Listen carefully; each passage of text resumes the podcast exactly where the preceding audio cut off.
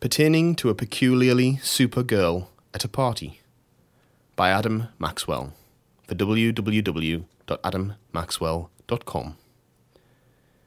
I wasn't naive. There was no way she was a superhero, but she did wear her knickers on top of her tights, and I like that in a person. She wasn't there when I first arrived at the party. In fact, I wasn't sure anyone was there at all. I rang the doorbell and nothing happened, so I walked back down the steps to the garden, standing back so I could see. In what little light was afforded by the streetlight, the house looked like it was on miniature stilts that elevated it some five feet from the garden, as if the builder had been a short chap who decided that this bungalow didn't deserve to suffer his fate.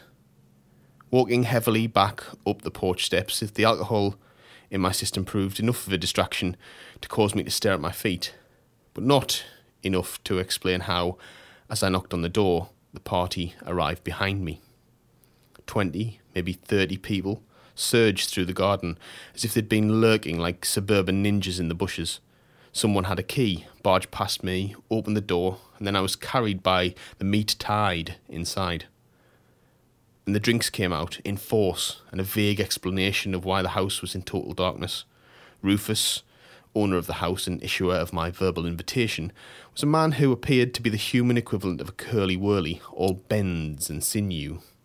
Unfortunately for me, this was the second of a proposed seven day bender for him, so as he began to explain the lack of lighting, he was less clear than I would have liked.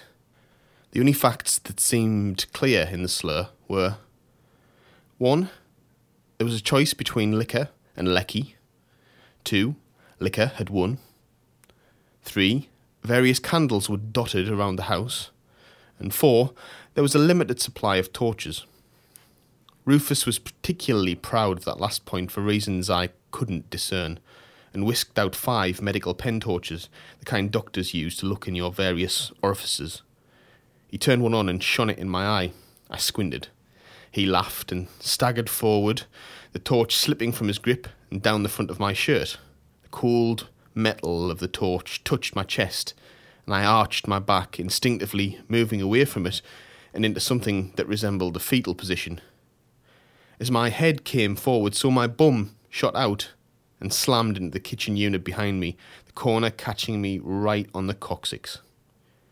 The pain soared up from my tailbone like a flock of birds that had been resting on a runway and were suddenly startled by a drunken pilot attempting to land a plane on them.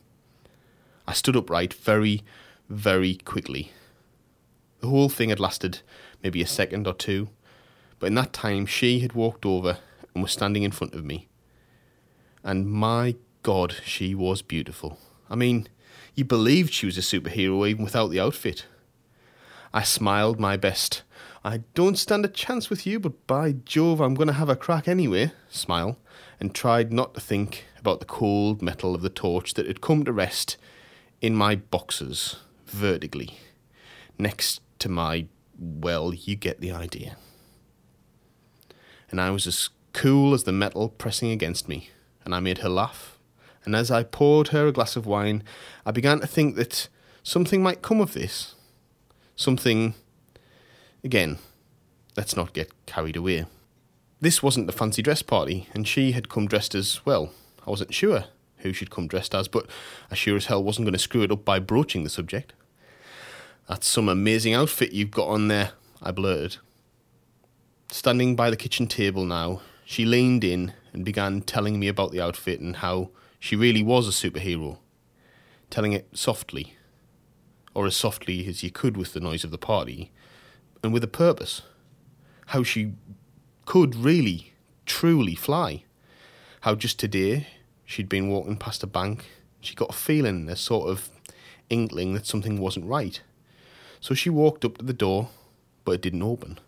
It was locked, so she banged on the door to get the attention of the robbers inside.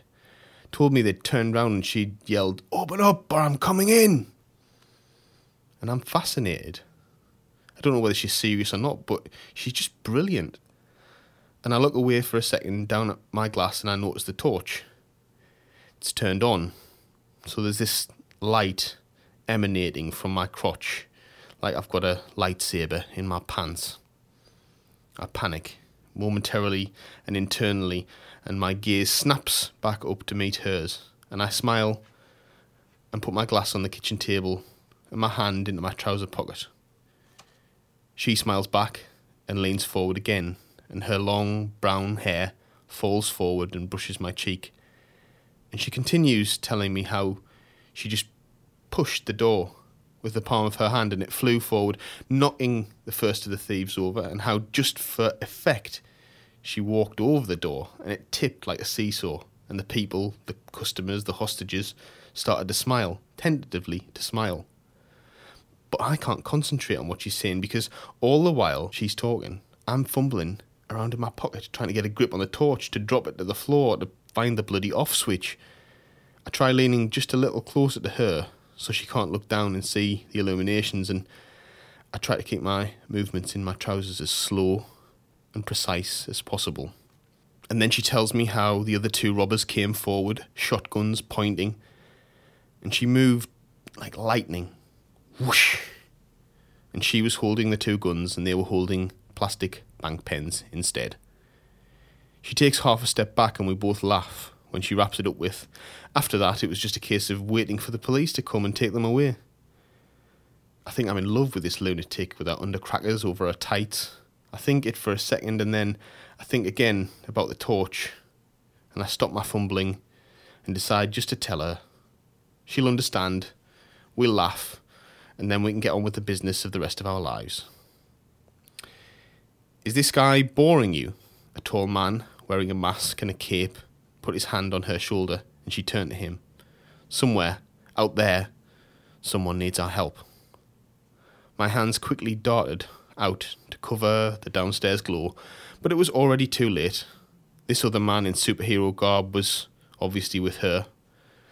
I stared at the back of her head and felt the insides of me drain out. She turned back, tilted her head to one side, and said, My brother, I have to go, but I'll be back if you like. Yes! My insides filled up so fast, I felt like I was going to burst. I'd love it, I said with a complete lack of nonchalance. She threw me a smile, and I practically swooned as the two superheroes raced, not towards the door, but the window. The tall Cape man leapt forward and launched himself through, diving up and out followed moments later by my would be super girlfriend. I stared at the window for a moment in disbelief. Partly that she appeared to have flown out of a window, but mostly because, in all the torch related excitement, I'd forgotten to ask her name. Running across the room, I skidded to a halt in front of the window and shoved my head out, opened my mouth to shout, but stopped short as something caught my eye. Down in the flower bed, some seven feet below, lay a man in a cape face down in the soil and apparently unconscious. Um, I smiled instinctively as I heard her voice. A little help here wouldn't go amiss. Whether it was fate or blind luck that had intervened, I didn't care. She was still there. Her cape had seemingly become entangled on the old fashioned sash window mechanism, and she hung, swinging slightly and smiling sweetly. As I reached out and heaved and hauled and pulled and tried to maintain her dignity, I finally mustered enough sense not to point out that if she really did have superpowers, she could have just flown back in. I didn't care. This woman was just the right sort of barking, superhero or not. Finally, she managed to hook her legs onto the windowsill, and I reached down and lifted her in. Her arms draped around my neck. I carried her back into the kitchen without ruining it, without saying anything. Oh, is this yours? she said, taking one hand from behind my neck and showing me a doctor's pen torch. Oh, uh, I carefully placed her down on the floor and looked at my no longer glowing crotch. The torch had gone. Well, uh, how the hell did you get that? Lightning reflexes. I told you, she said as she picked up her glass of wine. Did I mention I'm a superhero?